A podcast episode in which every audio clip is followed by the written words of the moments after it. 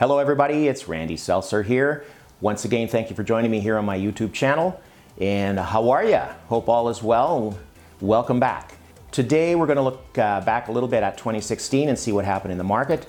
And we're also going to look forward to uh, what to expect in 2017 in the real estate market here in Mississauga and also in the greater Toronto area.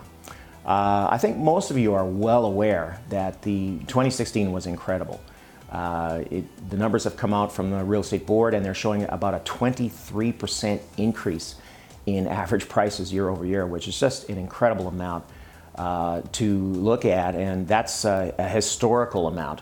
Uh, so that's all great news. Uh, if you're a homeowner, if you're a home buyer, it was very difficult throughout the year trying to chase these listings when they came out. So many bidding wars, and pretty well every house had a, a multiple offers on it.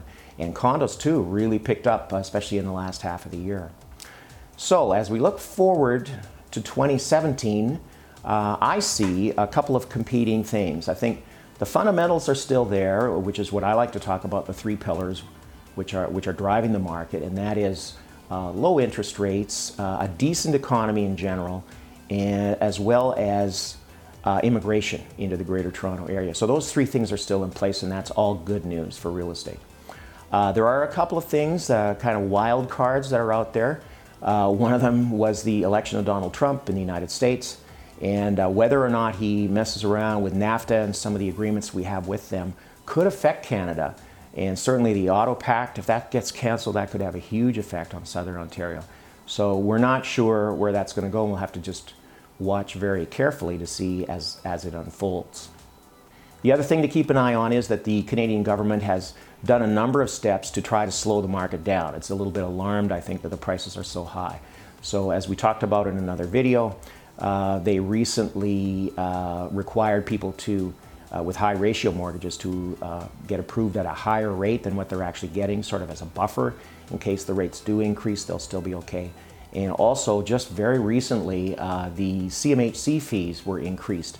And those are the insurance fees that a, a high ratio buyer has to pay uh, when getting a mortgage loan.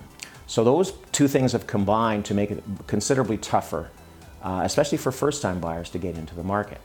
I think what we're going to see is continued strength in the market for the first half of the year. And I think as these uh, sort of legislative changes take effect, or they've taken effect, but as they kind of sift through the market, uh, you may see some uh, decrease in demand perhaps in the second half of the year. But I don't have a crystal ball. Uh, these are just best guesses that I can come up with for where the market is headed.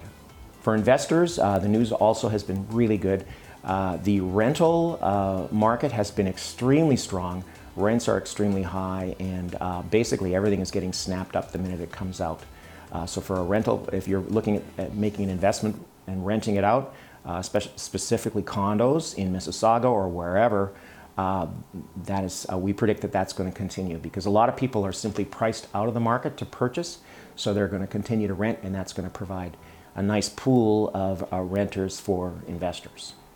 Anyway, stick with me. We're going to continue to do videos throughout the year. Hopefully, uh, we can keep abreast of any of the changes that take place, and I wish you all well.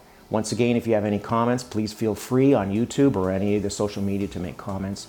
And I hope you get a kick out of these uh, videos uh, as much as I get a kick out of making them. Anyways, have a great day. We'll talk to you again soon. Bye.